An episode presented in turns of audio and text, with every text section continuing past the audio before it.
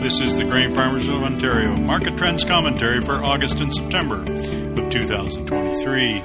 It has been an uneven summer in much of the greater North American Corn Belt as different weather patterns have presented challenges for crops in the field.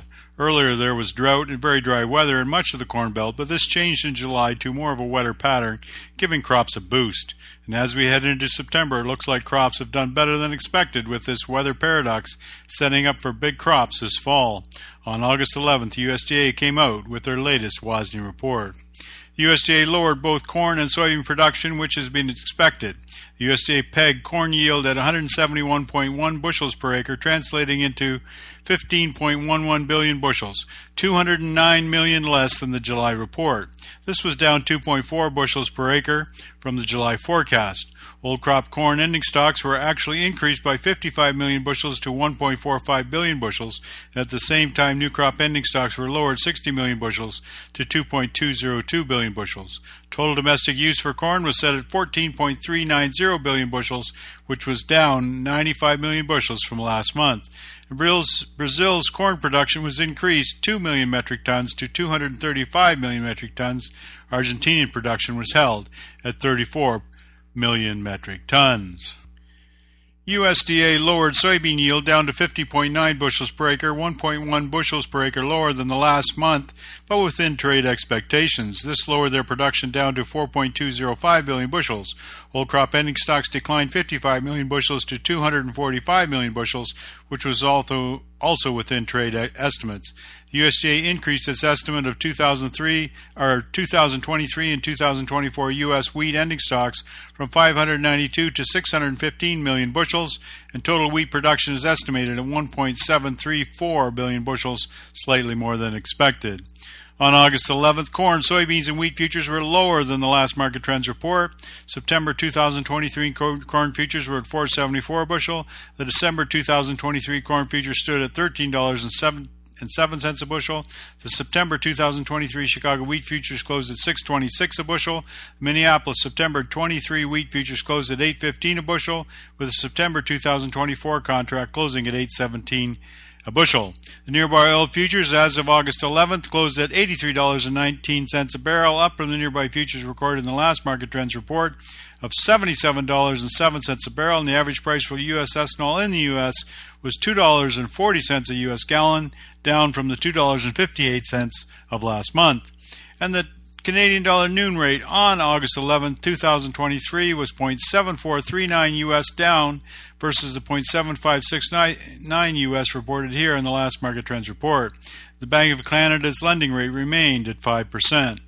Now in Ontario, the wet summer is continuing where we had a very dry spring which made it good for getting things done and getting crops in the ground. July and August have been much wetter with abundant rainfall. It is true Rain makes grain, and that will certainly come true in Ontario as well. However, as we all know, wetter summers do not always translate into good things with much more disease pressure. Farmers are being challenged to get things done, and lots of fungicide on corn and soybeans have been applied over the last several weeks. Ontario wheat continues to be harvested in the northern and eastern parts of Ontario. Yields have been good, but with all the wet weather, quality has been a challenge as farmers have had to harvest between raindrops. This has resulted in large discounts, which, is, which has been especially difficult at a time when wheat prices have been declining. In fact, we have seen about a dollar twenty a bushel decline in the cash for, price for wheat in Ontario since harvest started in the deep southwest in early July.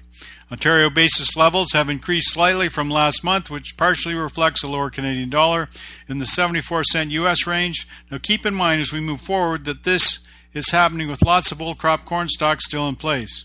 Also, too, with the abundant moisture this summer and the good start of a dry spring, we're setting up for some very good crops in Ontario this fall, and that will surely weigh on basis levels as we move forward. And you can check out all our Ontario grain prices by going to the marketing section of our website.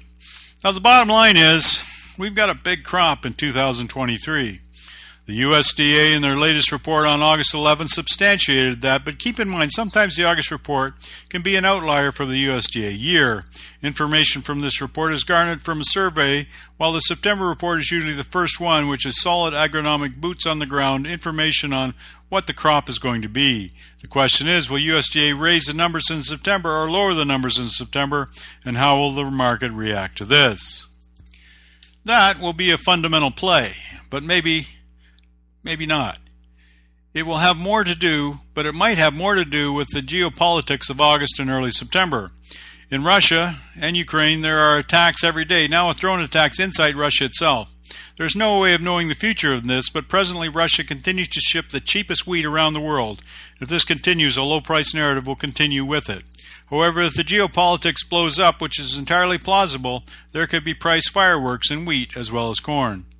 Now, what we constantly depend on as a critical factor in the price movement is crop weather, and this will continue as we move into September.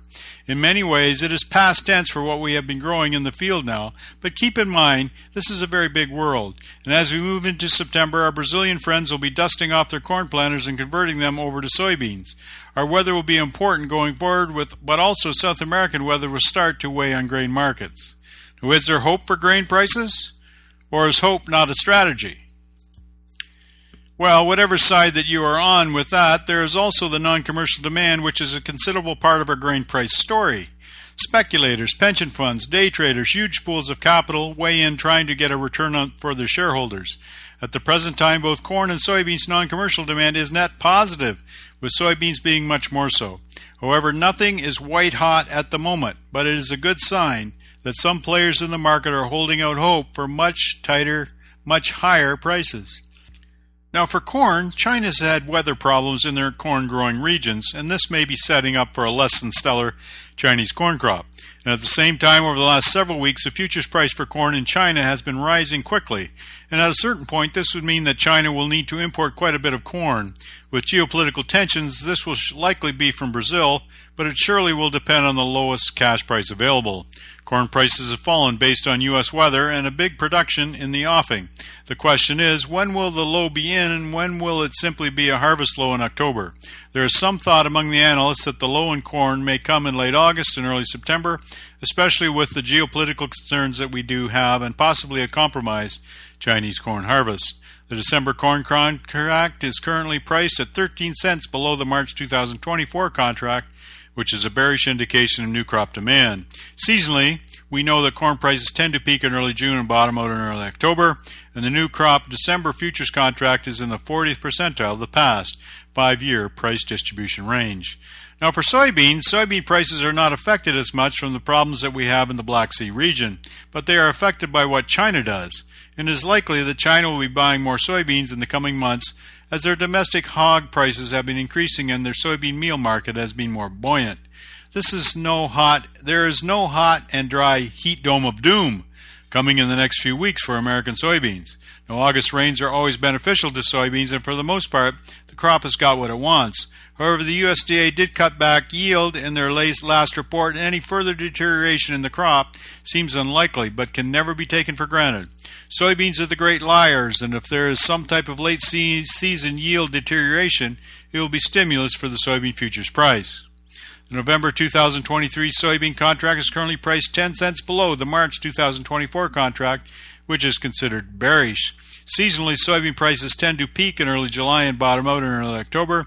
November soybean contract is currently at the 64th percentile of the past five year price distribution range.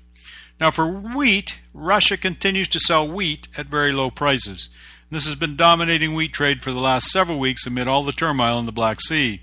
This has been the dominant bearish factor on wheat prices as any rally has been taken back from the specter of a continued Russian wheat flow. Will this continue, or will the geopolitical situation get much worse, making for a rally in the wheat market?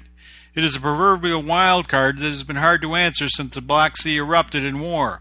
China, India, Turkey, and the Middle East have been big Russian wheat buyers. In Ontario, wheat harvest has been a challenge, especially with all the wet weather inundating the province. Wheat prices have dipped below $6.85 a bushel, a significant drop, especially with all the quality discounts that are happening. It is always a little bit more difficult to export Ontario wheat in the best of times, but with quality concerns, it has been more so. The shift in Ontario will soon take place for new crop wheat to be planted in Ontario. Good dry weather will be important to get that done starting in September. The saving grace for Ontario grain prices can often be found in the lower Canadian dollar value, and this is the case as we head into September. The loonie is fluttering at 0.7439 US, reflects its inverse value of where the US dollar goes. The US dollar has been higher since July, which is reflected in the lower values. It should never be taken for granted, even though it has been this way for the last several years. Further rate hikes by the Bank of Canada might boost our dollar, but this will be mitigated by the same thing from the US Federal Reserve. The futures market is a barometer of what is going to happen in the future, and it is always good to take a look. As of August 11th, December 2024 corn is $5.09 a bushel. August 2024 soybeans are $13.07 a bushel. What this is saying is the market believes these prices are genuine for the risk inherent for that future date at this present time. In many ways, it is not much different than it is today, but it is a barometer for what we can expect. Basis values for these new crop futures months are likely unremarkable. Yes, there is lots of downside risk ahead, and as it is, keeping abreast of what these values are is very important. Daily market intelligence will remain key. Now, as we head into September, many of us will be changing gears, ramping up for a fall harvest, which looks bountiful at this point in Ontario. There will be some talk among the trade regarding an early frost, which has the capacity to spoil the party. This is a rare event North American wide, but can cause problems in parts of Ontario. As it is, we should be recalibrating our marketing plans based on the new reality of bigger crops across the greater American Corn Belt as we as well as here in Ontario. At the same time, our Brazilian friends will be gearing up to plant again while their exports burst at the seams. In Ontario, our grain marketing never stops, just like the environment we find ourselves trading. There will be many grain opportunities ahead and risk management never grows old. This has been the Grain Farmers Ontario Market Trends Commentary for August and September of 2023. I'm Philip Shaw.